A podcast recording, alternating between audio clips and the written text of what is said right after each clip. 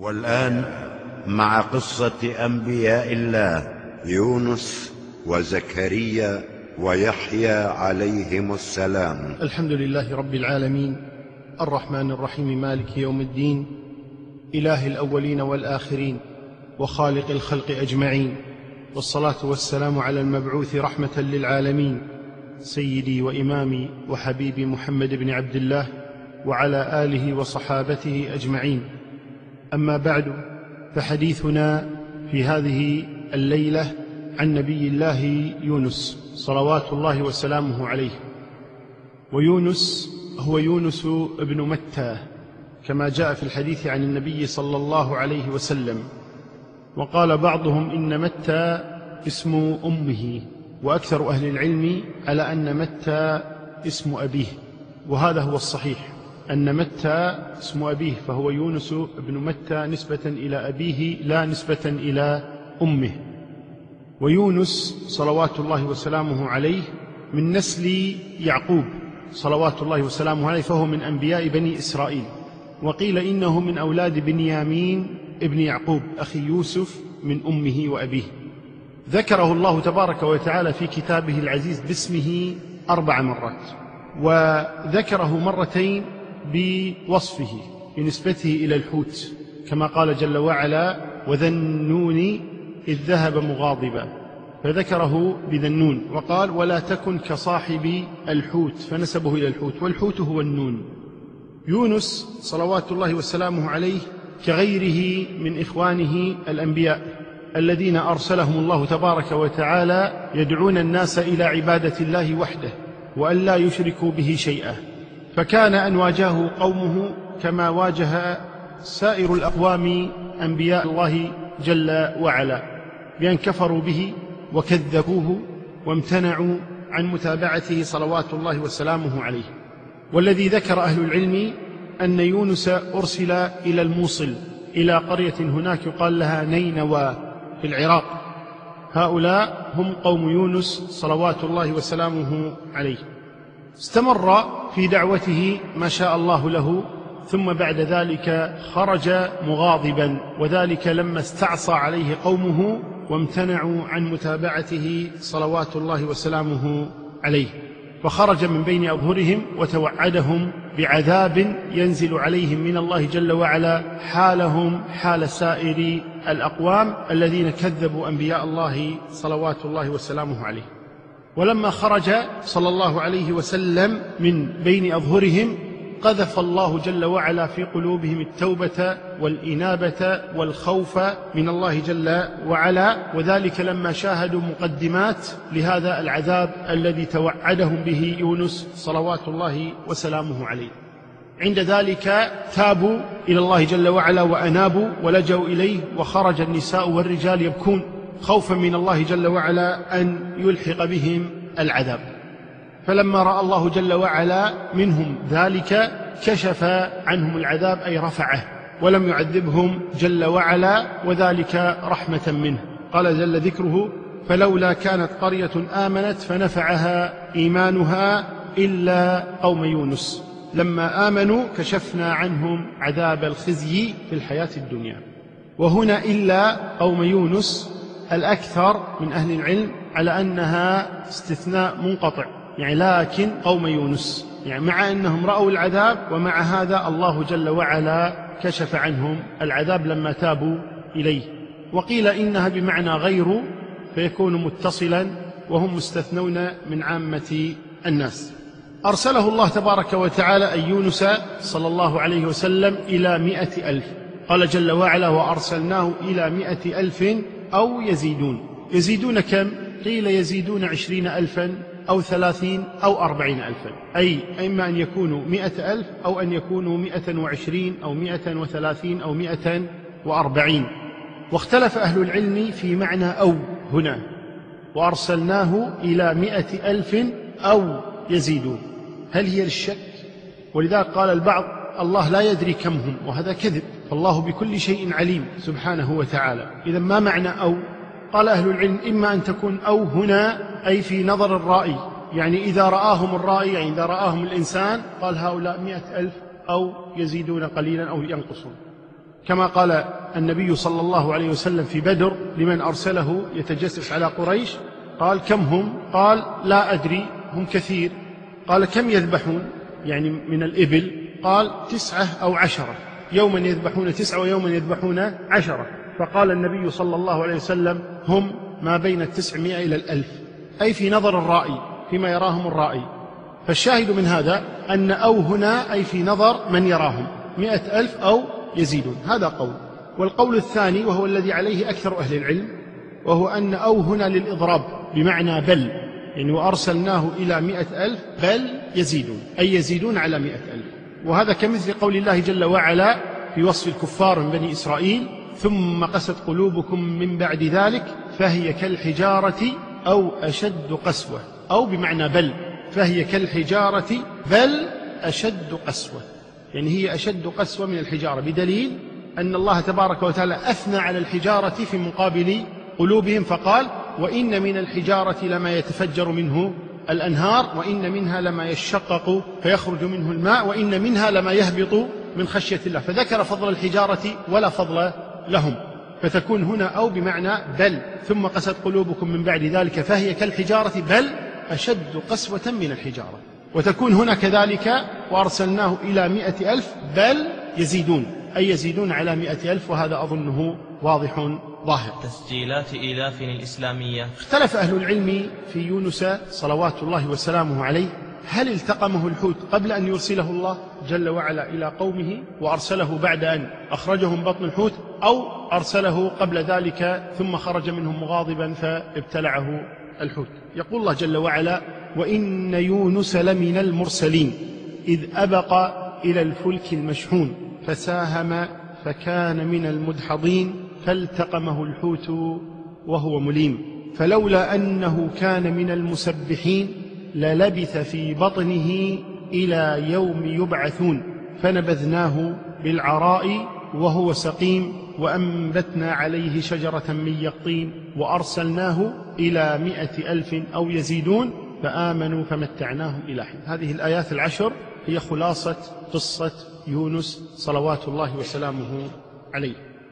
يخبر الله تبارك وتعالى أن يونس كان من المرسلين وإن يونس لمن المرسلين إذ أبق إلى الفلك المشحون. وذلك أنه لما دعا قومه إلى عبادة الله تبارك وتعالى وأبوا عليه غضب لله جل وعلا غضب عليهم لأنهم لم يؤمنوا ولكن قبل أن يأذن الله له. لم يأذن الله له بأن ينصرف عن قومه كما هو الحال في قصة لوط لما أمره الله أن يخرج وقصة نوح عليه الصلاة والسلام لما أمره الله أن يركب السفينة وغيرهما من الأنبياء الله جل وعلا يأمرهم بالخروج عن قومهم لأنه سينزل عليهم العذاب. يونس هنا خرج قبل أن يأذن الله له بالخروج عن قومه. فركب سفينة في البحر ولما دخلت السفينة لجة البحر اضطرب البحر فيهم وثقلت بهم السفينة وكادوا يغرقون. عند ذلك دار الأمر. إما أن يبقوا جميعا في السفينة ثم تنكفئوا ويغرقون جميعا. وإما أن يلقوا بعضهم في البحر فتخف السفينة فتستطيع أن تبقى ولا يغرق أحد. وقيل إنهم ألقي في روعهم أن فيكم من عصى الله جل وعلا فألقوه حتى تنجوا من هذا العذاب. عند ذلك لم يروا بدا من القرعة. وذلك أن هذا هو الاختيار الثاني أن يلقوا بعضهم بدل أن يلقى الجميع حتفه. فقال نلقي بعضنا. فعملوا قرعة. فوقعت القرعة على بعضهم ومن هؤلاء البعض يونس صلوات الله وسلامه عليه كما قال الله جل وعلا فساهم أي مع من ساهم فكان من المدحضين أي من المغلوبين في هذه القرعة. ساهم مع من ساهم؟ عن طريق الأسهم. كل واحد يضع سهمه ثم يخرجون. سهم من؟ الذي خرج يلقي نفسه. فأخرجوا فلان ألقي نفسك في البحر حتى ينجو غيرك. أنت قبلت بالقرعة وهكذا والثاني والثالث المهم وإذا سحبوا فإذا هو سهم يونس صلوات الله وسلامه عليه وعندها يقول الله جل وعلا فساهم فكان من المدحضين أي كان من المغلوبين أيضا. ذكر بعض أهل العلم أنه لما وقعت القرعة على يونس صلوات الله وسلامه وكانوا يعرفون له قدره وقيل إنه كان غريبا عنهم فاستحيوا منه فقالوا نعيد القرعة بالنسبة لك. فأعادوا القرعة مرة ثانية فوقعت عليه. فأعادوا القرعة مرة ثالثة فوقعت عليه. عند ذلك قال لهم هذا أمر الله. فألقى نفسه في البحر صلوات الله وسلامه لأمر يريده الله جل وعلا. لما ألقى يونس نفسه في البحر التقمه الحوت مباشرة أمام أعين الناس. يرون أن حوتا جاء فالتقمه صلوات الله وسلامه عليه. قال الله جل وعلا فالتقمه الحوت وهو مليم. تلعه الحوت وأمره الله جل وعلا كما ذكر أهل العلم أن لا يكسر له عظما وأن لا يأكل له لحما فبقي بجسده كما هو في بطن الحوت. لما استقر في بطن الحوت حسب أنه قد مات فحرك جوارحه حرك يده حرك رجله وإذا هو يتحرك. الآن ابتلعه الحوت وإذا هو يتحرك في بطن الحوت فخر لله ساجدا وقال يا رب اتخذت لك مسجدا لم يعبدك أحد في مثله. يعني ما عبدك أحد في مثل هذا المسجد الذي عبدتك به يا رب. كم لبث يونس في بطن الحوت؟ غير معلوم. وإنما الذي ذكره الله جل وعلا وهو الذي فيه العبرة أنه التقمه الحوت. وهو مليم صلوات الله وسلامه أنه لبث في بطنه وقتا. وخرج بعد ذلك كما قال الله جل وعلا فلولا أنه كان من المسبحين للبث في بطنه إلى يوم يبعثون. إذا لبث وقتا معينا. كم لبث؟ غير معلوم. وكل من ادعى لك وقتا فلا تقبل منه. ولكن المشهور عند أهل العلم أنه التقمه الحوت ضحى وألقاه عشية يعني فترة قصيرة في يوم واحد. وقيل التقمه الحوت ثلاثة أيام. هذان أشهر قولين في هذه المسألة أنه التقمه ضحى وألقاه نبذه عشية وقيل التقمه وبقي في بطنه ثلاثة أيام ثم نبذه بعد ذلك. والعلم عند الله جل وعلا وهذه من أخبار بني إسرائيل. وأخبار بني إسرائيل كما مر بنا كثيرا لا نقبل ولا نرفض ونقول علمها عند ربي جل وعلا. يقول الله جل وعلا وذا النون إذ ذهب مغاضبا فظن أن لن نقدر عليه فنادى في الظلمات أن لا إله إلا أنت سبحانك إني كنت من الظالمين. وذا النون صاحب النون والنون هو الحوت إذن هو يونس صلوات الله وسلامه. إذ ذهب مغاضبا أي ذهب مغاضبا قومه. فظن أن لن نقدر عليه. ظن أن لن نقدر عليه. تحتمل ثلاثة معاني. ظن أن لن نقدر عليه أي ظن أن لن نستطيع. أي لا نستطيع أن نهلك أو لا نستطيع أن نقتل أو لا نستطيع أن نعذب أو لا نستطيع وهذا باطل بالإجماع. باطل بالإجماع لأن هذا لا يليق بآحاد المسلمين بل لا يكون مسلما من ظن أن الله لا يقدر. هذا كفر بالله. فكيف يمكن أن نصدق هذا في نبي من الأنبياء؟ أنه دار في خلده أن الله لا يقدر. هذا كفر. وهذا لا يمكن أن يكون من يونس صلوات الله وسلامه عليه. إذن مرفوض القول الثاني. فظن أن لن نقدر عليه أي أن لن نضيقه عليه. من التضييق. كما قال الله جل وعلا الله يبسط الرزق لمن يشاء ويقدر. يعني ناس يبسط لهم الرزق وناس يقدر عليهم أي يضيق عليهم الرزق. وقال جل وعلا ومن قدر عليه رزقه أي ضيق عليه رزقه. وقال جل وعلا لينفق ذو سعة من سعته. ومن قدر عليه رزقه فلينفق مما آتاه الله. لا يكلف الله نفسا إلا ما آتاها. فيكون هنا من التقدير وهو التضييق وهذا ممكن. يعني ظن يونس أن لن نضيق عليه لأنه يرى أنه فعل ما كان في وسعه أن يفعله. يعني كان يرى أنه أدى ما عليه أدى رسالته كفروا به توعدهم بالعذاب وخرج. ما ظن أن الله سيضيق عليه لأنه خرج بل ظن أن الله جل وعلا سيرسله إلى قوم آخرين يؤمنون به ويتبعونه ويعبدون الله جل وعلا وهذا معنى مقبول. قصص الأنبياء. المعنى الثاني أن لن نقدر عليه أي أن لن نقضي عليه من القضاء والقدر. ومنها قول الله تبارك فالتقى الماء على أمر قد قدر. أي خاص حكم قضي فيه. ومنها سميت ليلة القدر أي التي تقدر فيها الأرزاق وتحسم كما قال الله جل وعلا فيها يفرق كل أمر حكيم. وهذا المعنى أيضا مقبول. فإذا المعنى الأول الصحيح أن لن نقدر عليه أن لن نضيق عليه. الثاني أن لن نقضي عليه لمكانته عند ربه جل وعلا وأما الثالث أي أن لن نستطيع فهذا باطل وقلنا إن هذا باطل بالإجماع أعني إجماع المسلمين. تسجيلات إيلاف الإسلامية. يقول الله جل وعلا فنادى في الظلمات. الظلمات نص أهل العلم أنها ثلاث ظلمات. ظلمة بطن الحوت فهو في بطن الحوت. وظلمة البحر فالحوت في البحر. وظلمة الليل. فاجتمعت هذه الظلمات على يونس صلوات الله وسلامه عليه في مكان كما قال يونس اتخذت لك مسجدا في مكان لم يتخذه أحد قبلي. فكذلك هنا في ظلمات. بعد تام عن الرياء والسمعة. في بطن الحوت في لجة البحر في الليل. ما يراه أحد. في هذا المكان نادى يونس صلوات الله وسلامه على ربه قائلا لا إله إلا أنت سبحانك إني كنت من الظالمين. نادى في ذلك المكان صلوات الله وسلامه عليه. يقول الله جل وعلا وإن يونس لمن المرسلين إذ أبق إلى الفلك المشحون. أبق الإباق هو خروج العبد عن طاعة سيده. عبد آبق إذا خرج عن طاعة سيده وهرب وتركه. فيقال له عبد آبق. قد جاء في الحديث عن النبي صلى الله عليه وسلم ثلاثة لا يقبل الله لهم صرفا ولا عدلا وذكر منهم عبدا أبق من سيده أي ترك سيده وهرب منه. وسماه الله عبدا آبقا هنا لأنه كما قلنا خرج دون أن يأذن الله له سبحانه وتعالى. ولذلك قال جل وعلا وهو مليم أي مستحق للوم من الله جل وعلا والعتاب منه سبحانه وتعالى. لماذا؟ قالوا لأنه لم يصبر الصبر الذي كان يجب عليه أن يصبره.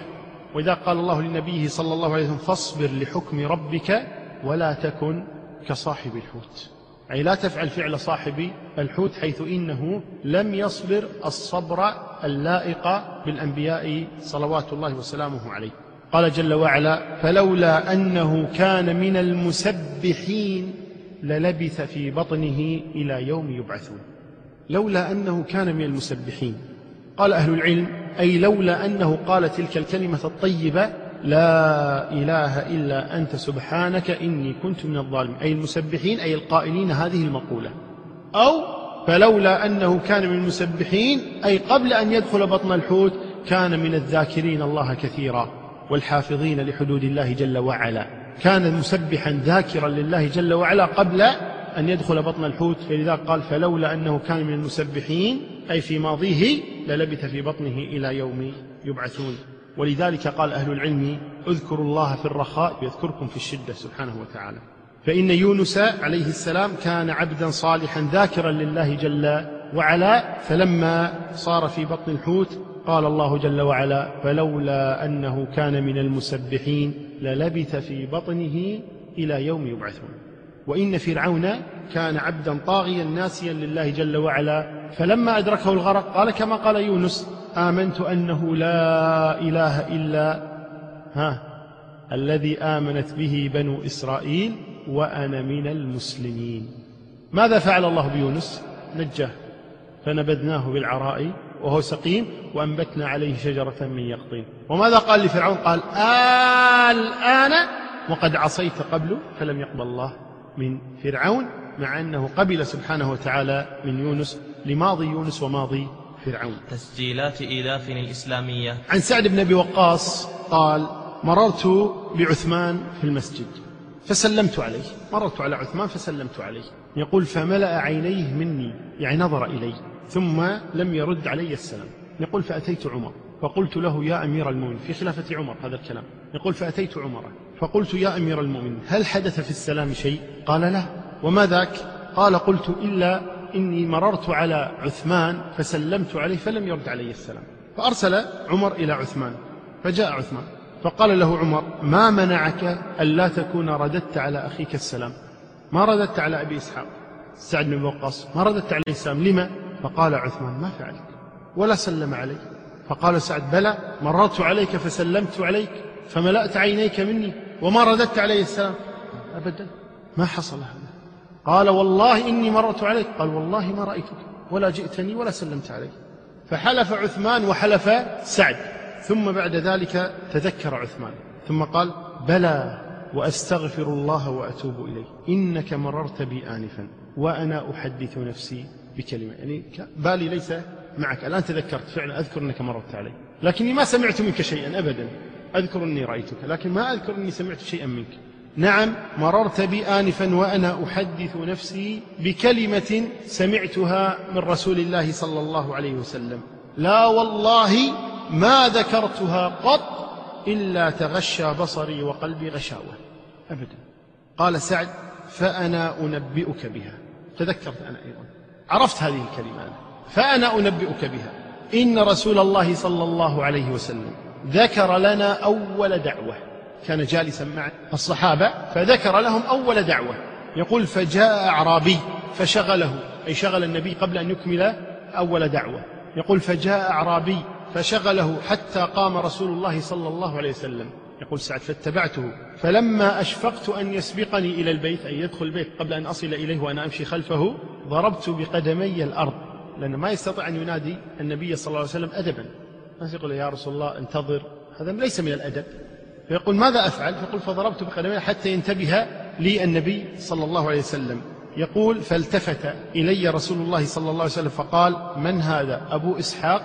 قلت نعم يا رسول الله. قال فمه. ماذا تريد؟ قلت لا والله إلا أنك ذكرت لنا أول دعوة. ثم جاء هذا الأعرابي فشغلك يعني وما سمعنا هذه الدعوة نريد أن نسمعها منك.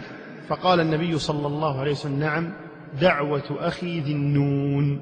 إذ هو في بطن الحوت لا إله إلا أنت سبحانك إني كنت من الظالمين. فإنه لم يدع بها مسلم ربه في شيء قط إلا استجاب له. وهذا الحديث أخرجه الإمام أحمد والترمذي والنسائي. مع أنه إذا نظرت أنت في دعوة يونس صلوات الله وسلامه ما ترى فيها دعوة وإنما فيها ذكر. لا إله إلا أنت سبحانك إني كنت من الظالمين. وسماها الله دعاء لأنها متضمنة للدعاء. وإذا قال النبي صلى الله عليه وسلم لما سألوا صلى عن شيء يعلمهم يدعون به ربهم جل وعلا في عرفة قال خير ما قلت أنا والنبيون من قبلي لا إله إلا الله وحده لا شريك له له الملك وله الحمد وهو على كل شيء قدير ولم يذكر دعاء. وإنما هذا ذكر متضمن للدعاء وكذلك دعوة يونس صلوات الله وسلامه إنما هو ذكر متضمن للدعاء وكما قال أيوب صلوات الله وسلامه عليه إني مسني الضر وأنت أرحم الراحمين.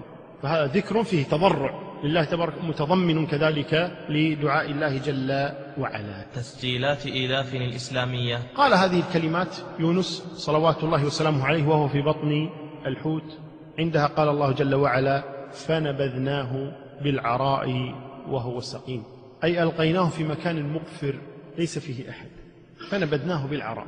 وهو سقيم أي مريض نحل جسمه وضعف لما كان في بطن الحوت. وهذا يؤيد قول من قال أنه جلس أياما في بطن الحوت. والعلم عند الله جل وعلا. المهم أنه ألقاه الحوت وهو سقيم أي ضعيف الجسم. صلوات الله وسلامه عليه. قال وأنبتنا عليه شجرة من يقطين. ما هو اليقطين قال المبرد والزجاج كل شجر لا يقوم على ساق وإنما يمتد على وجه الأرض فهو يقطين. كل شجر لا يقوم على ساق يعني ليس له جذع يقوم عليه وإنما يفترش الأرض افتراشا يمشي في الأرض افتراشا. قال كل هذا يسميه العرب يقطين. قال ومنه الدباء هو القرع ومنه البطيخ ومنه الحنظل وجميع هذه النباتات التي تمشي في الأرض الكوسة وغيرها كل هذه تسمى يقطينا وسميت يقطينا لأنها تقطن الأرض أي اتخذت الأرض مكانا لها أي لا ترتفع وإنما تقطن الأرض أي تلتزم الأرض ولذلك سميت يقطينا من قطن المكان أي إذا أقام به ويقال فلان قطن هذا المكان أي استقر به والتزمه. ألقاه الحوت عند ذلك أمره الله تبارك أن يرجع إلى قومه. أن يرجع إلى قومه. وقلنا خلاف بين أهل العلم. هل بعد أن ألقاه الحوت ذهب ودعا قومه لأن الله تبارك وتعالى يقول وأنبتنا عليه شجرة من يقطين وأرسلناه إلى مئة ألف أو يزيدون. يعني كان الإرسال بعد أن ألقاه الحوت. وقيل وهو المشهور عند أهل العلم أنه أرسله الله مرة ثانية إلى قومه بعد أن تابوا وتضرعوا إلى الله جل وعلا. قال فأرسلناه إلى مئة ألف أو يزيدون. فآمنوا فمتعناهم إلى حين. جاء في آية أخرى قول الله جل وعلا إلا قوم يونس لما آمنوا كشفنا عنهم عذاب الخزي في الحياة الدنيا ومتعناهم إلى حين. كشفنا عنهم عذاب الخزي في الحياة الدنيا يعني معناه سيعذبون في الآخرة. هذا أمر وارد.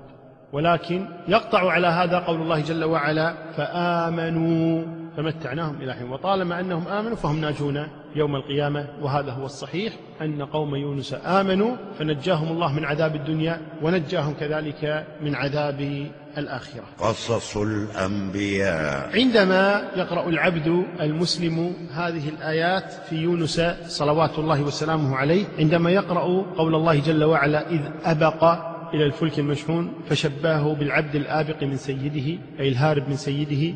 وقول الله تبارك وتعالى وهو مليم أي ملام على ما فعل وهو تركه قومه قبل أن يأمره الله جل وعلا. وقول الله لنبيه صلى الله عليه وسلم فاصبر لحكم ربك ولا تكن كصاحب الحوت.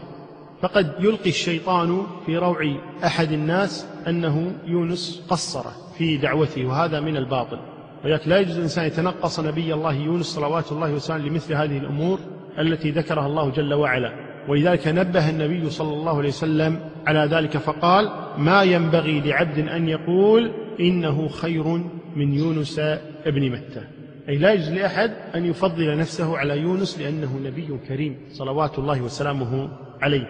لا يجوز أن يفضل أحد نفسه على نبي الله يونس. لكن جاء في حديث لا تفضلوني على يونس فهو غير صحيح. بل محمد صلى الله عليه وسلم خير من يونس صلوات الله بل خير من جميع الأنبياء صلوات الله وسلامه عليهم أجمعين. ولذلك قال أنا سيد ولد آدم. ويقول الله جل وعلا تلك الرسل فضلنا بعضهم على بعض. والله فضل بين الرسل سبحانه وتعالى. ولكن لا يجوز التفضيل بين الرسل إذا كان على سبيل التنقيص.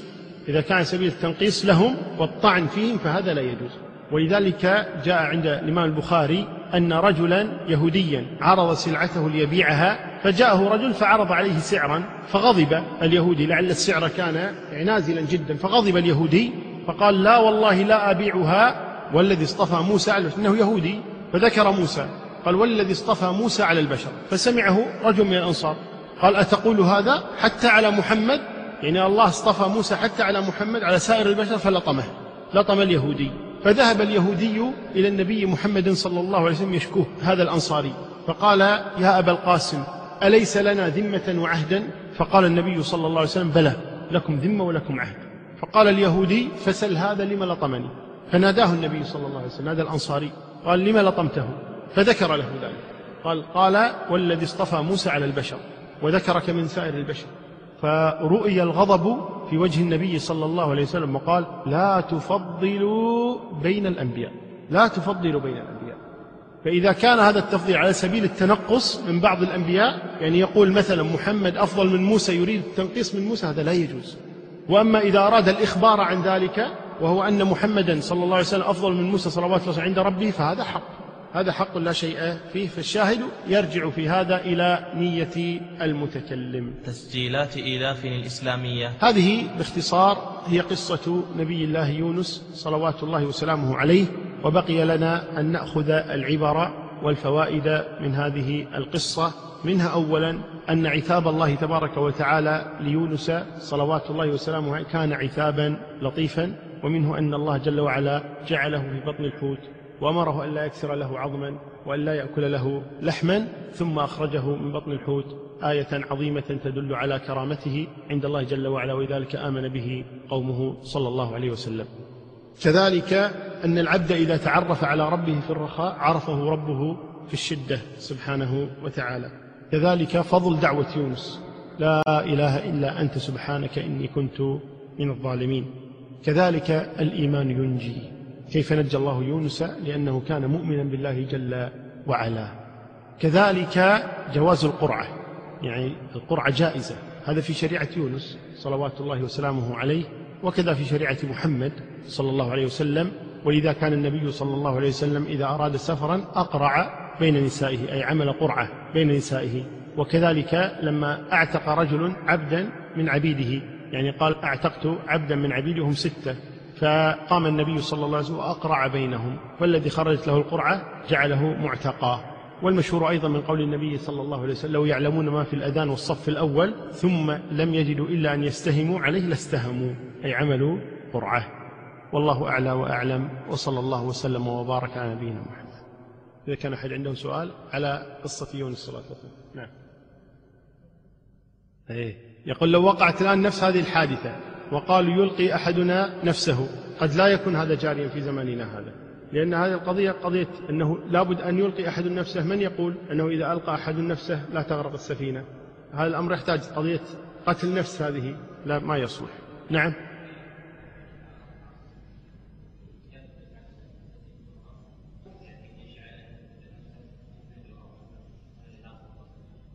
أنا عارف بس ليس هذا الذي ينطبق هنا. لو قال لهم اهربوا أنا أمنعهم عنكم ولو قتلوني وأنتم تهربون نعم.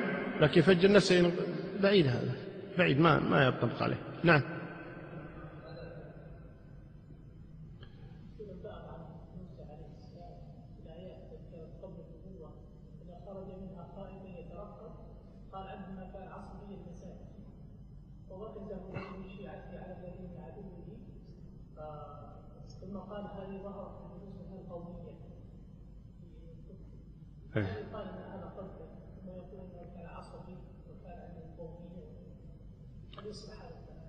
لا لا شك إن هذا أقل ما يقال فيه إنه سوء أدب مع الأنبياء وعندما يتهم رجل نبي الله موسى صلى الله عليه وسلم إنه كان عصبي المزاج والصحيح إنه كان حادا في طبعه صلى الله وسلم عليه. كما ذكر يعني بعض من ترجم لأبي بكر قال وكان فيه حدة أي يغضب بسرعة.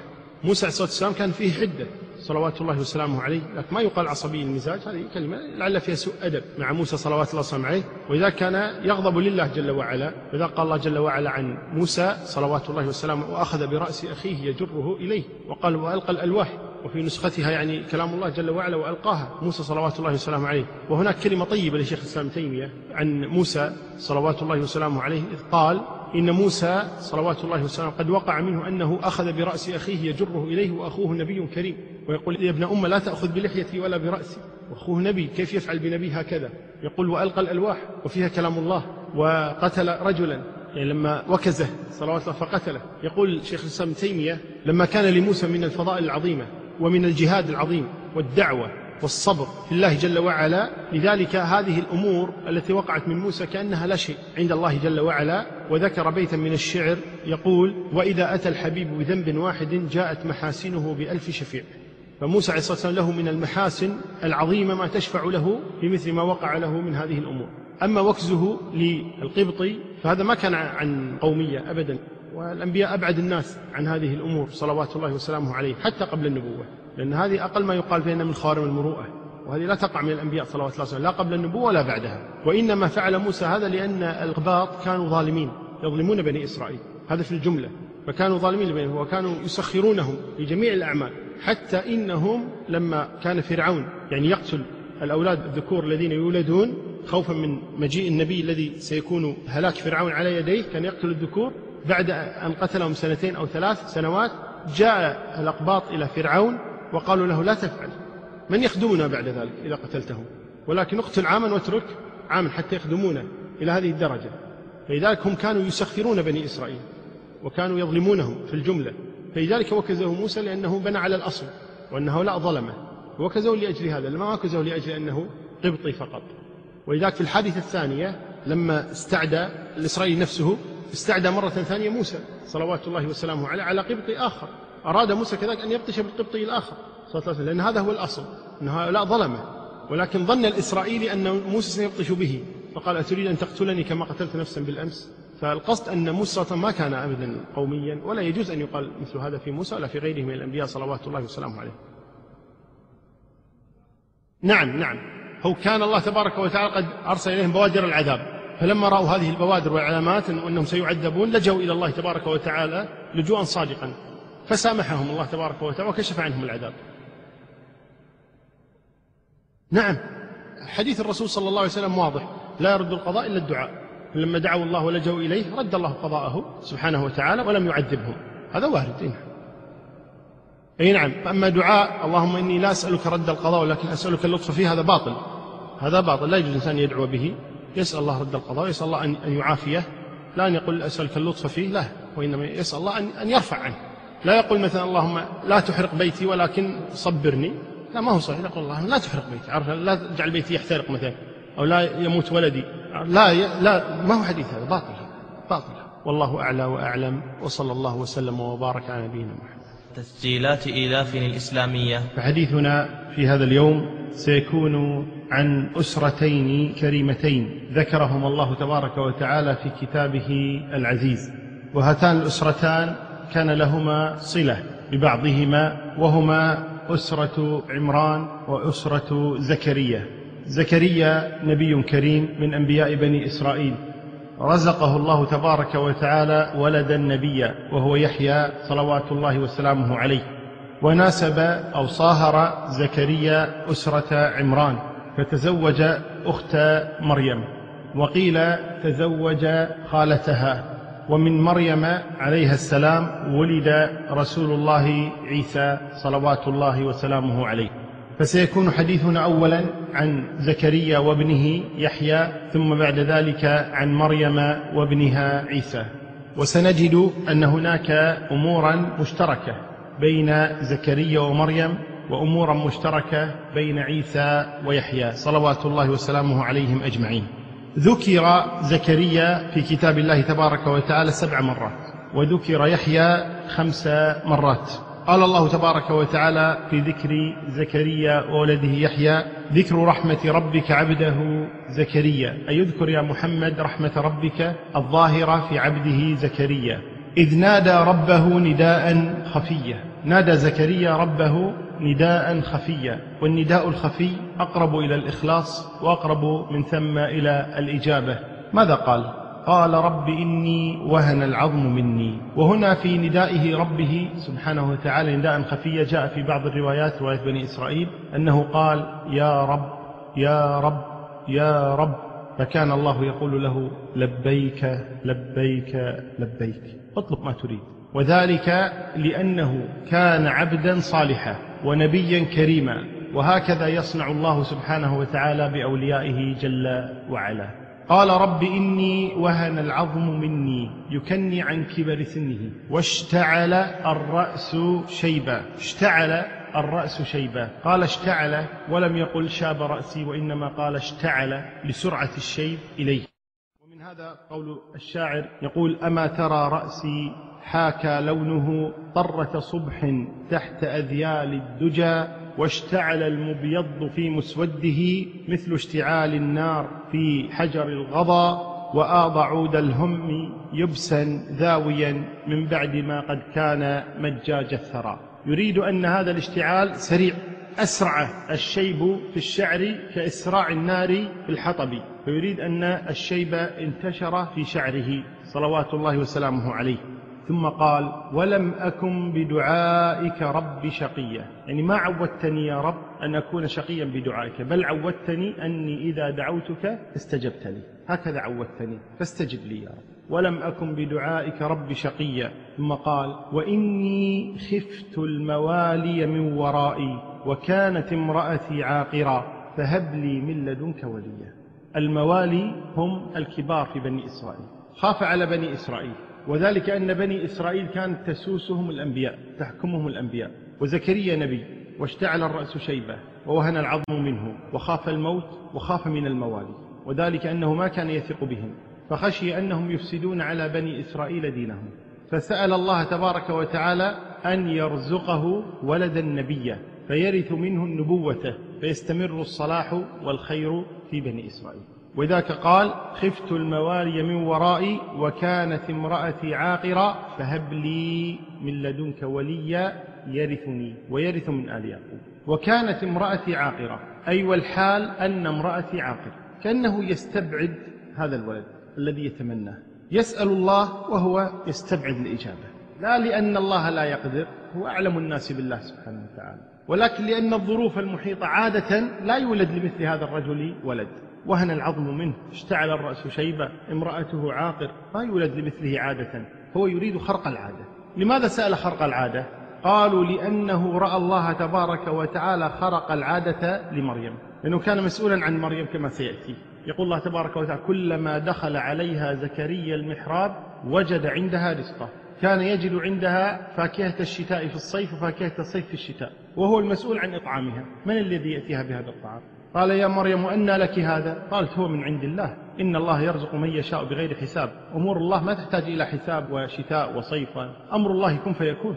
فهنا تنبه زكريا. قال صحيح. فعلا أمر الله كن فيكون. فقام من الليل يصلي لله تبارك وتعالى ثم رفع يديه إلى السماء وقال ربي هب لي من لدنك وليا. يرثني ويرث من آل واجعله ربي ربي. إذا سأل الله تبارك وتعالى على الحال التي هو عليها وحال زوجته لأنه رأى من الكرامة التي أعطاها الله لمريم ما لا يمنع أبدا أن يعطيه الله تبارك وتعالى كرامة مثلها فهو نبي كريم فلما لا يكرمه الله كما أكرم مريم؟ فقال هب لي من لدنك وليا يرثني ويرث من آل يعقوب أريد غلاما يرثني وليس الميراث هنا ميراث المال أبدا. وإنما ميراث النبوة بدلالة قوله وإني خفت الموالي. وهو يريد ولدا يرث العلم يرث النبوة يرث الحكمة لا ميراث مال. ولماذا قلنا إنه لا يطلب ميراث مال؟ لأمور. منها أولا أن النبي صلى الله عليه وآله وسلم قال إنا معاشر الأنبياء لا نورث. وزكريا من معاشر الأنبياء فهو لا يورث أصلا. لو ترك مالا لا يرثه أولاده. فهذه قضية محسومة عند زكريا صلوات الله وسلامه فكيف يطلب ولدا يرث ماله وهو يعلم أنه لا يورث أصلا؟ هذا أمر. الأمر الثاني أن زكريا كما أخبر النبي صلى الله عليه وسلم في الحديث الذي أخرجه مسلم كان نجارا يأكل من عمل يده. فما كان ذا مال بحيث إنه يطلب ولدا يرث ماله؟ هو أصلا ما عنده مال. فكيف يطلب ولدا يرث ماله؟ ثم قد عرف عن الأنبياء السخاء والكرم والبذل فكيف يترك زكريا مالا وهو قد بلغ به السن ما ذكر وكذا الأمر بالنسبة لزوجته ولا أولاد عنده؟ فكيف يترك هذا المال أصلا عنده؟ ثم إنه لا يليق برجل صالح عابد أن يسأل الله ولدا لمجرد أن يرث المال. فكيف يليق هذا بزكريا صلوات الله وسلامه؟ يسأل ولدا فقط ليرث منه المال. فماذا كان الميراث إذن؟ ميراث النبوة ميراث العلم. هذا الذي كان يريد زكريا أن يرث منه يحيى صلوات الله وسلامه عليه. ولذلك قال يرثني ويرث من آل يعقوب. آل يعقوب ما تميزوا بالأموال وإنما تميزوا بالنبوة. فيعقوب نبي وولده يوسف نبي ومن نسله موسى نبي ومن نسله الأسباط أنبياء. فهو يريد ميراث النبوة يريد ميراث النبوة لا يريد ميراث المال. وإلا إذا قال يرثني ويرث من آل يعقوب ماذا سيرث من آل يعقوب؟ يحيى. من الذي سيرث؟ آل يعقوب ذهب مالهم. ثم بنو إسرائيل هم آل يعقوب. يعقوب هو إسرائيل. هل يعقل أن آدميا يقول أريد مالا ليرثني بنو إسرائيل؟ من بنو إسرائيل؟ واحد اثنان ثلاثة أربعة ألوف عشرات الألوف بل ملايين فكيف يقول يرثني ويرث من آل يعقوب؟ هذا لا يعقل أبدا. إذا أراد ميراث النبوة ويعقوب وأولاده إنما عرفوا بالنبوة. يرثني ويرث من آل يعقوب واجعله ربي رضيا. مو غنيا رضيا إذا يريد ولدا صالحا.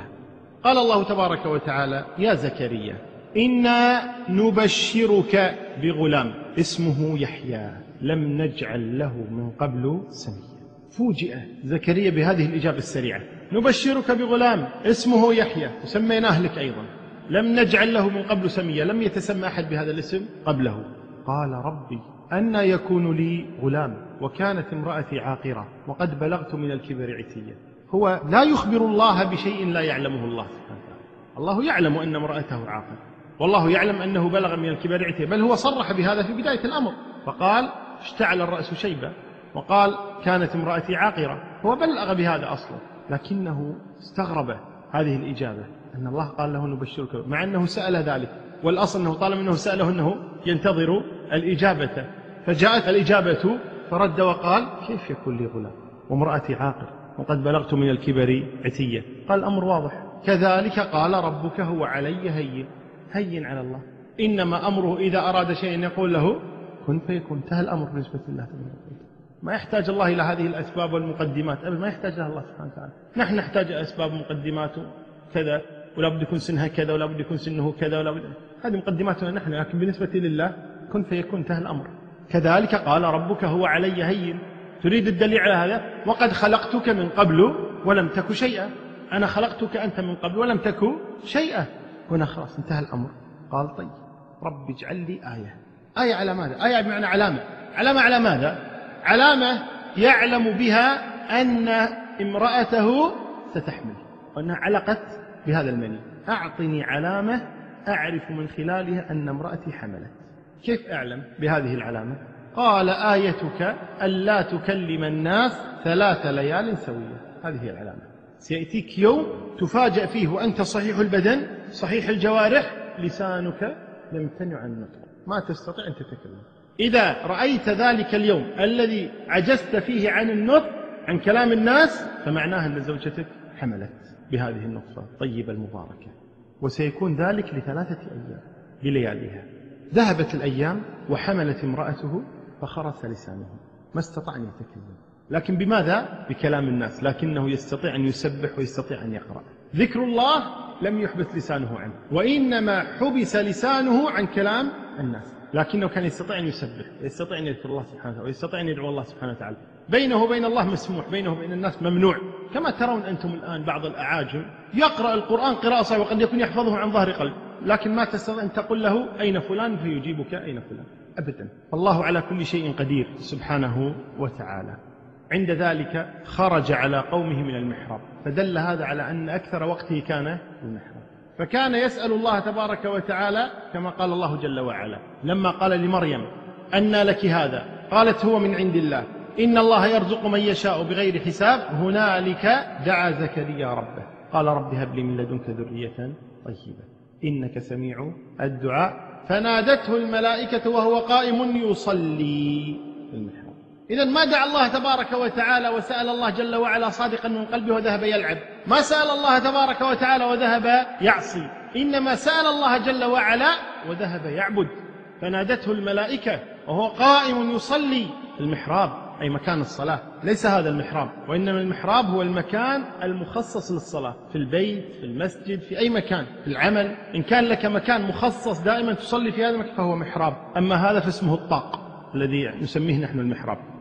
فهنا يقول فخرج على قومه من المحراب. يعني رجل عابد كان من عباد بني إسرائيل ونبي من أنبياء بني إسرائيل صلوات الله وسلامه عليه. ماذا يقول لهم؟ هو ما يستطيع الكلام. فأوحى إليهم أن سبحوا بكرة وعشية. لو تعلمون ما أعلم أن الله رزقني ولدا وهو الآن في بطن أمه وسيكون نبيا. لو تعلمون ما أعلم لكن لا أستطيع أن أقول لكم هذا. لكن سبحوا بكرة وعشية. ثم قال الله ليحيى بعد أن ولد يا يحيى خذ الكتاب بقوة. أعطاه الله الكتاب. قال وآتيناه الحكم صبيا. أعطاه الله الحكم والنبوة صبي ولذلك ذكر أن يحيى عليه السلام جاءه غلمان من أصحابه يعني في سنه فقالوا له هيا بنا نلعب. فقال لهم يحيى ما لهذا خلقنا؟ ما خلقنا للعب خلقنا لعبادة الله. فتركهم ولم يلعب معهم لأن الله آتاه الحكم صبيا. أما غيره يلعب ما عنده مشكلة. ولذلك لما مر الشعبي على أولاد يلعبون فقال لهم ماذا تصنعون؟ قالوا نلعب. قال ما بهذا أمرتم؟ وإنما قال الله تبارك فإذا فرغت فانصب وإلى ربك فارغب. فالله تبارك وتعالى يخبر عن يحيى أنه آتاه الحكم صبيا. قال وحنانا من لدنا أي رحمة من عندنا وزكاة وكان تقيا وبرا بوالديه. أمه زوجة زكريا وبرا بوالديه ولم يكن جبارا عصيا. ثم مات. ثم قال وسلام عليه يوم ولد ويوم يموت ويوم يبعث حيا هنا كلام طيب جدا للحافظ ابن كثير رحمه الله تعالى.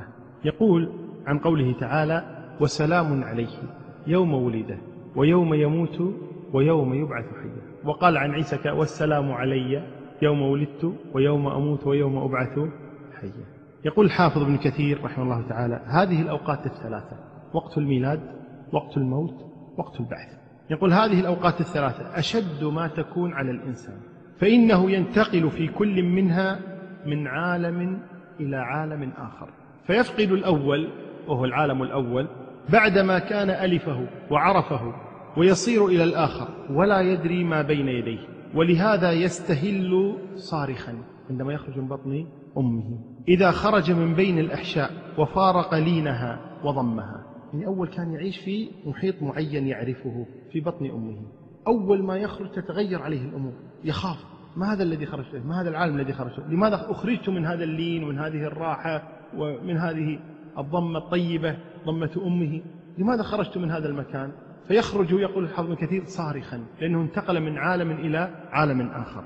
يقول ولا يدري ما بين يديه ولهذا يستهل صارخا إذا خرج من بين الأحشاء وفارق لينها وضمها وينتقل إلى هذه الدار الدنيا. ليكابد همها وغمها وكذلك إذا فارق هذه الدار الدنيا وانتقل إلى عالم البرزخ دفن في قبره.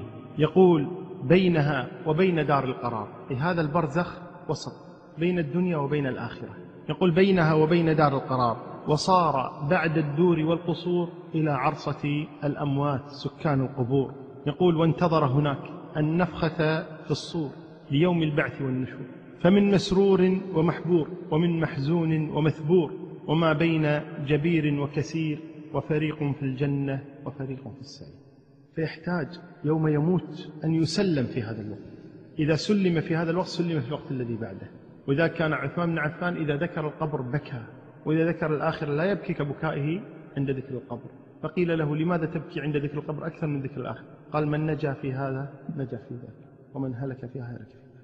إذا يحتاج الإنسان أن يكون من الله سلام عليه يوم ولده ويحتاج كذلك أن يكون من الله سلام عليه حين يموت وكذلك يحتاج إلى سلام من الله عليه يوم يبعث حيا وذلك يوم النشور فريق في الجنة وفريق في السعير. ولدتك أمك يا ابن آدم باكيا والناس حولك يضحكون سرورا. أنت تبكي والناس تضحك. أنت تولد تبكي والناس يضحكون فرحين بولادتك وأنتم الآن يا من رزقتم الأولاد.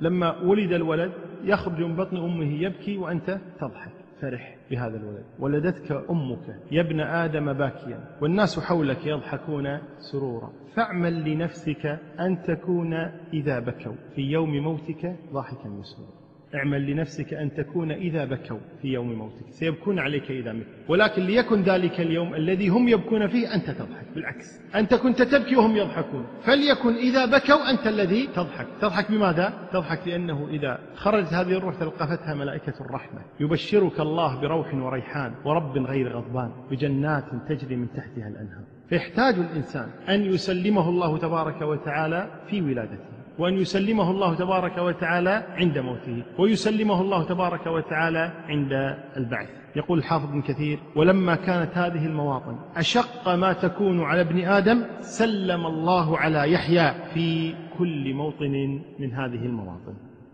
ذكر الله تبارك وتعالى قصة يحيى في مكان آخر كما في آل عمران. قال جل وعلا كلما دخل عليها زكريا المحراب وجد عندها رزقا. قال يا مريم أنى لك هذا؟ قالت هو من عند الله. إن الله يرزق من يشاء بغير حساب. هنالك دعا زكريا ربه. قال رب هب لي من لدنك ذرية طيبة إنك سميع الدعاء. فنادته الملائكة وهو قائم يصلي في المحراب. أن الله يبشرك بيحيى. مصدقا بكلمة من الله. ما هي الكلمة؟ كن فيكون. هذه كلمة الله. مصدقا بكلمة من الله وسيدا وحصورا ونبيا من الصالحين. أما السيادة فهي سيادة النبوة وأما الحصور فالحصور قال أكثر أهل العلم الحصور هو العفيف المحافظ على فرجه لا يأتيه الحرام أبدا ولا يأتي إلى الحرام أبدا. هذا هو الحصور. وهناك قول آخر أن الحصور هو الذي لا يستطيع أن يجامع النساء العنين. وهذا خطأ لأن هذا لا يمدح به الإنسان وإنما يمدح الإنسان الذي يستطيع أن يأتي النساء ولكنه يمتنع يريد رضاء الله سبحانه وتعالى. قصص الأنبياء. قال رب أن يكون لي غلام وقد بلغني الكبر وامرأتي عاقر قال كذلك الله يفعل ما يشاء. قال رب اجعل لي آية.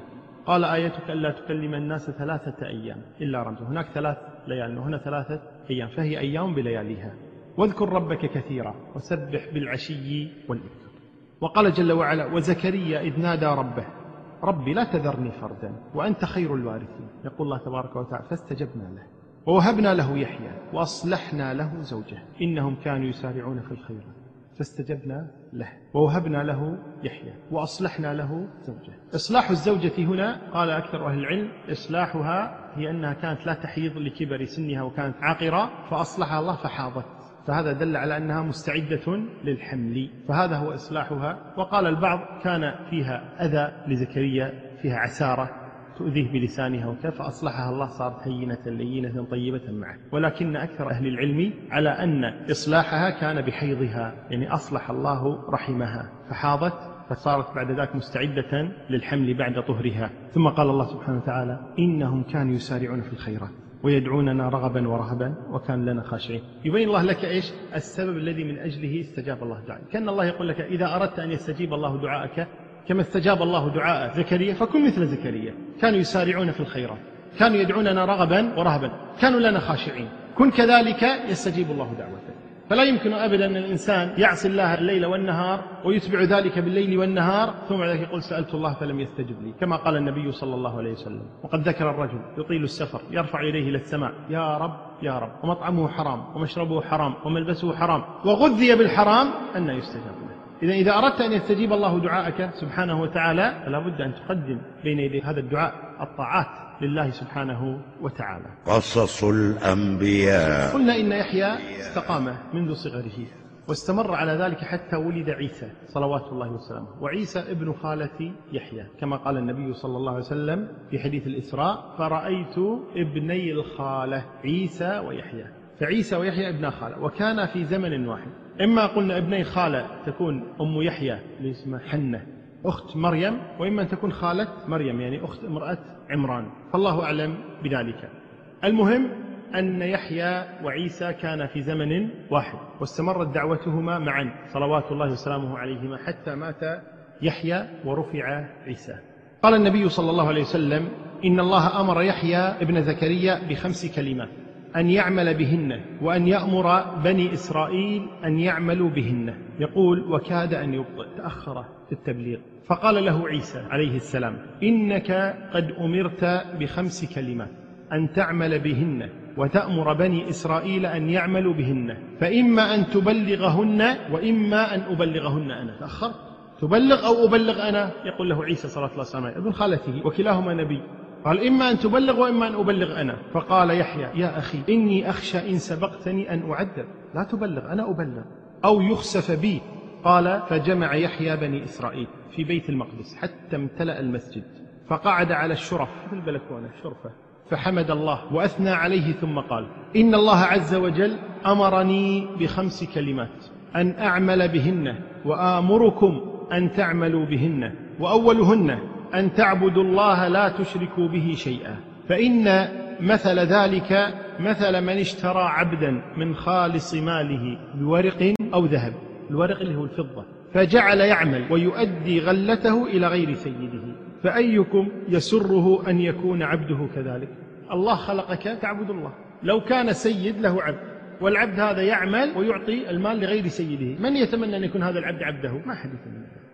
عبدي يعمل ويعطي غيري ما نبي هالعبد قال كذلك الله سبحانه وتعالى يخلقك وتعبد غيره؟ ما يصلح هذا أبدا. ثم قال وأن الله خلقكم ورزقكم فاعبدوه ولا تشركوا به شيئا. قال وأمركم بالصلاة فإن الله ينصب وجهه قبل عبده ما لم يلتفت فإذا صليتم فلا تلتفتوا. وأمركم بالصيام. هذا الثالث. فإن مثل ذلك كمثل رجل معه صرة من مسك في عصابة. كلهم يجد ريح المسك. وإن خلوف فم الصائم أطيب عند الله من ريح المسك. هذا الصيام هو كإنسان عنده صرة فيها مسك. ومعه عصابة مجموعة من الرجال. كلهم يجدوا ريح المسك. فالصوم كذلك كهذه الصرة التي فيها المسك هذا الصوم الذي فيك أنت. وعند الله أطيب من ريح المسك. تسجيلات إيلاف الإسلامية. قال وأمركم بالصدقة فإن مثل ذلك كمثل رجل أسره العدو فشدوا يده إلى عنقه وقدموه ليضربوا عنقه. فقال هل لكم أن أفتدي نفسي منكم؟ تبون فدية؟ أعطيكم فدية؟ هل لكم أن أفتدي نفسي منكم؟ فجعل يفتدي نفسه منهم بالقليل والكثير حتى فك نفسه. يقول كذلك الصدقة تأتيك يوم القيامة تخلصك من الآثار التي تكون يوم القيامة. تأتي هذه الصدقات تصور شق تمرة مثل جبل أحد. تأتيك هذه الصدقات تفزع لك عند الله تبارك وتعالى يوم القيامة. قال وآمركم وهذه الخامسة بذكر الله عز وجل كثيرا. فإن مثل ذلك كمثل رجل طلبه العدو سراعا في أثره فأتى حصنا حصينا فتحصن به. وإن العبد أحصن ما يكون من الشيطان إذا كان في ذكر الله عز وجل. كثر ما تكون أنت في ذكر الله منشغلا كثر ما يكون الشيطان بعيدا عنك. وتكون في حصن الله سبحانه وتعالى. هذه اذا الأمور الخمسة التي بلغها يحيى صلوات الله وسلامه عليه. قال رسول الله صلى الله عليه وسلم بعد أن ذكر هذه الخمس ممتنا على هذه الأمة وأنا آمركم بخمس. الله أمرني بهن بالجماعة. آمركم بالجماعة. وبالسمع والطاعة والهجرة والجهاد في سبيل الله تبارك وتعالى. فإن من خرج عن الجماعة قيد شبر فقد خلع ربق الإسلام من عنقه إلا أن يرجع.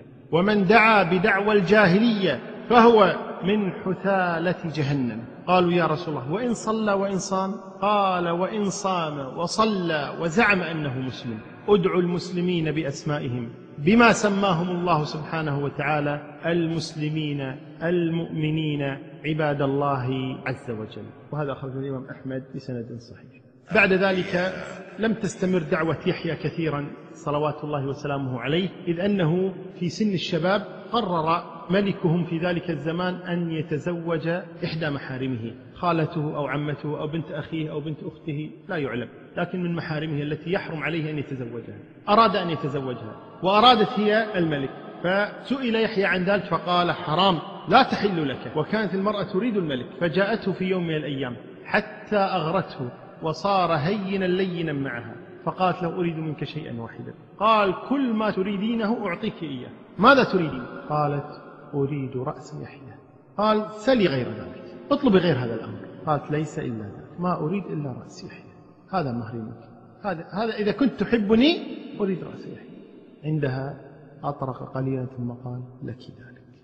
ثم أمر بيحيى صلوات الله فقتل وقدم رأسه مهرا بتلك البغي صلوات الله وسلامه عليه. وهكذا قتل يحيى صلوات الله وسلامه عليه. وأما والده زكريا فذكر أنه المشهور أنه أيضا قتل زكريا كما قال الله تبارك وتعالى في وصف بني إسرائيل أنهم كانوا يقتلون الأنبياء. فذكروا أنهم قتلوا زكريا صلوات الله وسلامه عليه كذلك في قصة مريم وذلك أنهم اتهموه بمريم. فقتلوه لذلك بعد أن فر منهم. قصص الأنبياء.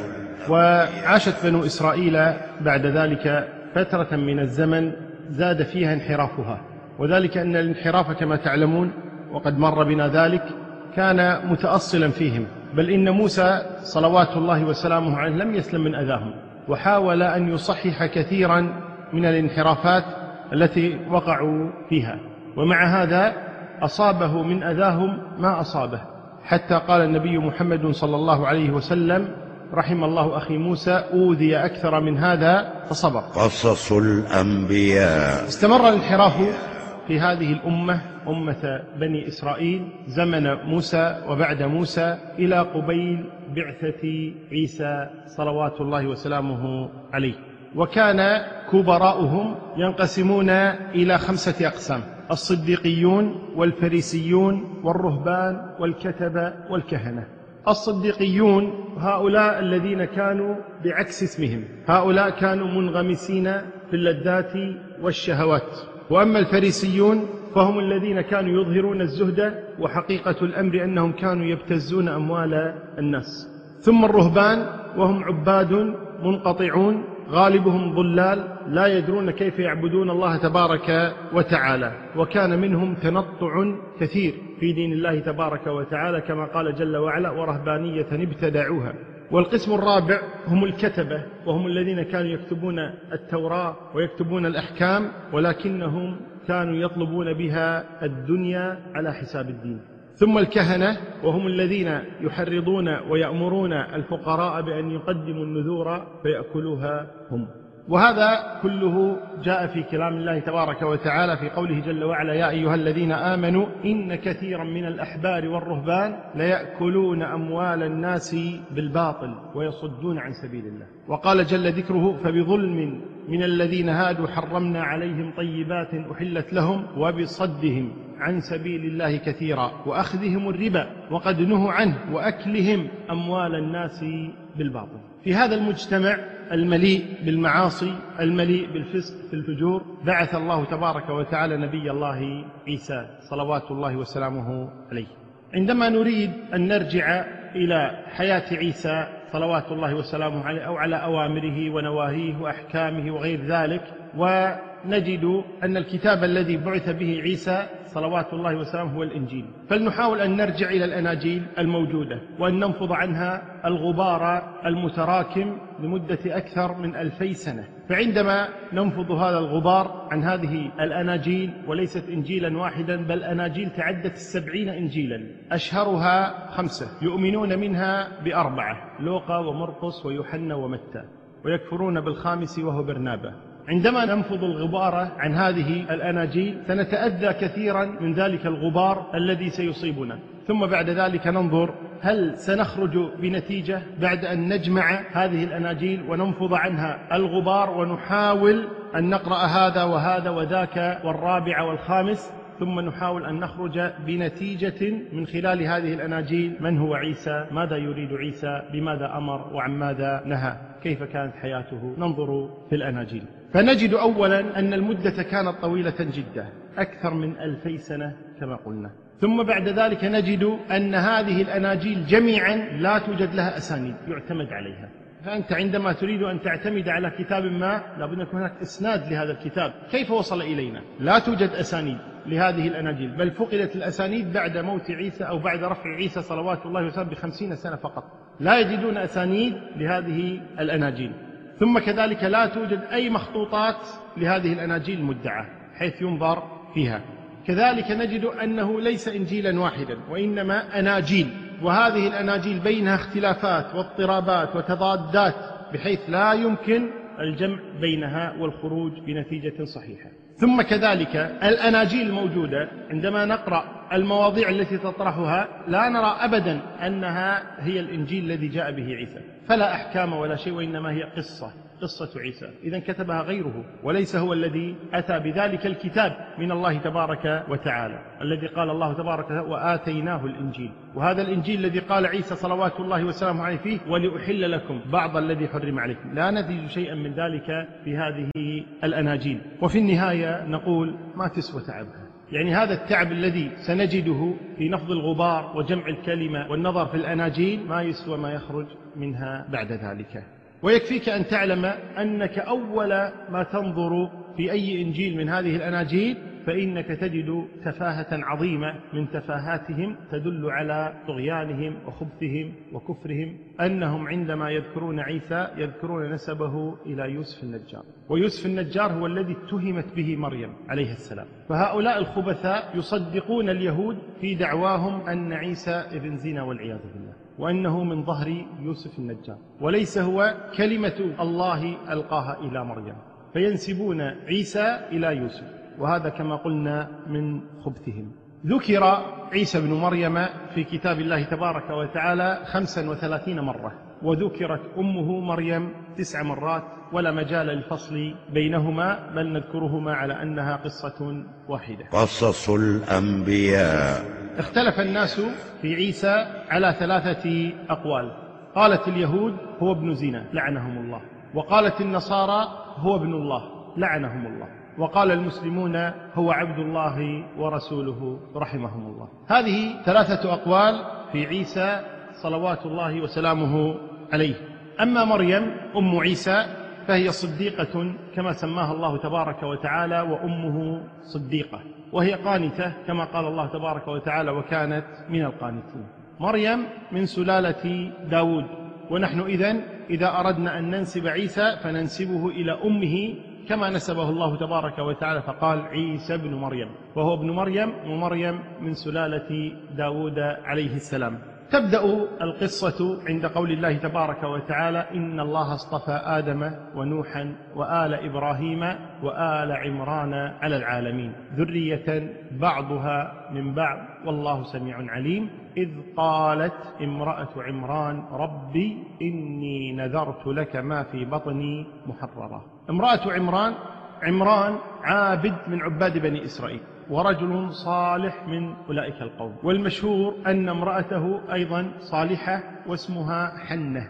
قالت إني نذرت لك ما في بطني محررا. تقول لربها سبحانه وتعالى. إني نذرت لك ما في بطني محررا ولا تعلم ماذا في بطنها قيل إنها عندها بنت واحدة. وهذه البنت هي التي تزوجها زكريا. ثم بعد ذلك حملت. فتوقعت أن يكون الحمل ذكرا فنذرت هذا الذكر لبيت المقدس ليكون خادما في بيت المقدس. يعني أحد الرهبان الذين يعيشون في بيت المقدس ويخدمون الناس هناك أو يخدمون الرب. لأن خدمة الرب يعني عبادته. المهم أنها نذرت ما في بطنها محررا. محرر من الدنيا لأن الدنيا تستعبد الإنسان. وإذا قال النبي صلى الله عليه وسلم تعس عبد الدينار تعس عبد الدرهم تعس عبد الخميصة تعس عبد الخميلة. فالدنيا تستعبد الإنسان. هذا محرر أي محرر من كل قيود الدنيا. وهو متفرغ لعبادة ربه تبارك وتعالى. إني نذرت لك ما في بطني محررا. فتقبل مني. إنك أنت السميع العليم. لكن الذي وقع أنها ولدت أنثى. فلما وضعتها قالت رب إني وضعتها أنثى. وضعتها أنثى أي النسمة أو النفس التي ولدتها أم مريم وهي زوجة عمران. قالت رب إني وضعتها أنثى. والله أعلم بما وضعت. والله أعلم بما وضعت أو والله أعلم بما وضعت. فعلى قراءة والله أعلم بما وضعت فتكون هذه جملة معترضة.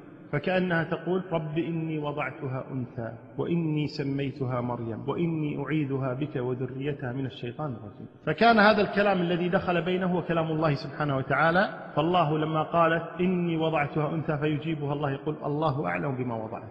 الله يدري أنها أنثى. أو يكون من كلامها هي فتقول رب إني وضعتها أنثى والله أعلم بما وضعت. إن الله أعلم بما وضعت. وإني سميتها مريم. أي كما أني نذرت هذا المولود ليكون خادما للرب فكذلك طالما أن المولود صار أنثى فكذلك تكون خادمة للرب لأنها نذرت ما في بطنها. ومعنى مريم خادمة الرب في لغتهم. قالت وإني أعيذها بك وذريتها من الشيطان الرجيم. إني سميتها مريم. متى سمتها؟ أول ما وضعتها. فهذا دليل على أن الإنسان يجوز له أن يسمي ولده أول ما يوضع. ولذلك النبي صلى الله عليه وسلم لما جاءه أنس بن مالك بأخيه عبد الله أول ما وضعته أمه جاء به ليحنكه النبي صلى الله عليه وسلم فسماه عبد الله في نفس الوقت. وجاء في الحديث عن النبي صلى الله عليه وسلم أن الصبي أو المولود يسمى يوم سابعه فالأمر فيه سعة. يجوز أن يسمى في أول يوم يولد ويجوز أن يسمى في سابعه. قالت وإني أعيذها بك وذريتها من الشيطان الرجيم. فتقبلها ربها بقبول أي استجاب الله دعاءها. جل وعلا. يقول النبي صلى الله عليه وسلم ما من مولود إلا والشيطان يمسه حين يولد فيستهل صارخا. من مس الشيطان إياه إلا مريم وابنها. وهذا الحديث أخرجه البخاري ومسلم. فمريم إذن لما استعاذت أمها من الشيطان أن يمسها لم يمسها الشيطان. وكذلك استعاذت أن يمس ذريتها فلم يمس ذريتها وهو عيسى صلوات الله وسلامه عليه. يقول الله تبارك وتعالى فتقبلها ربها بقبول حسن وأنبتها أي رباها وكفلها زكريا. زكريا خير بني إسرائيل في ذلك الوقت نبي. فكفل الله مريم زكريا. وفي قراءة أخرى وكفلها زكريا. إذا إما أن يكون الله كفلها أو إما أن يكون زكريا هو الذي كفلها. على كل حال زكريا هو الذي اعتنى بها. وكفلها زكريا. كيف استطاع زكريا أن يأخذ مريم؟ المشهور أن عمران والد مريم مات وهي حمل في بطن أمها أو بعد أن ولدتها مباشرة. ولذلك نجد أن امرأة عمران نذرت ما في بطنها دون الرجوع إلى زوجها وسمتها كذلك دون الرجوع إلى زوجها مع أن زوجها كان مصطفى كما قال الله إن الله اصطفى آدم ونوحا وآل إبراهيم وآل عمران. وهو رجل صالح بل كان من عباد بني إسرائيل. فكيف زوجته لا ترجع إليه في النذر ولا ترجع إليه في التسمية؟ قالوا ذلك أنه كان قد توفي ومريم حمل في بطن أمها. أو أنه مات بعد الولادة مباشرة يعني قريب من وقت الولادة. والظاهر أنه مات وهي حمل في بطن أمها. كيف كفلها زكريا؟ بعد أن مات أبوها ونذرتها أمها لبيت المقدس تسابق العباد في بيت المقدس إلى كفالتها وذلك لمكانة أبيها. أبوها كانت له مكانة عظيمة عندهم وكان من عبادهم وعلمائهم. فلذلك تسابق الناس لخدمته. كما قال الله تبارك وتعالى وأما الجدار فكان لغلامين يتيمين في المدينة وكان تحته كنز لهما وكان أبوهما صالحا. فالله يحفظ النسل بصلاح الآباء والأمهات.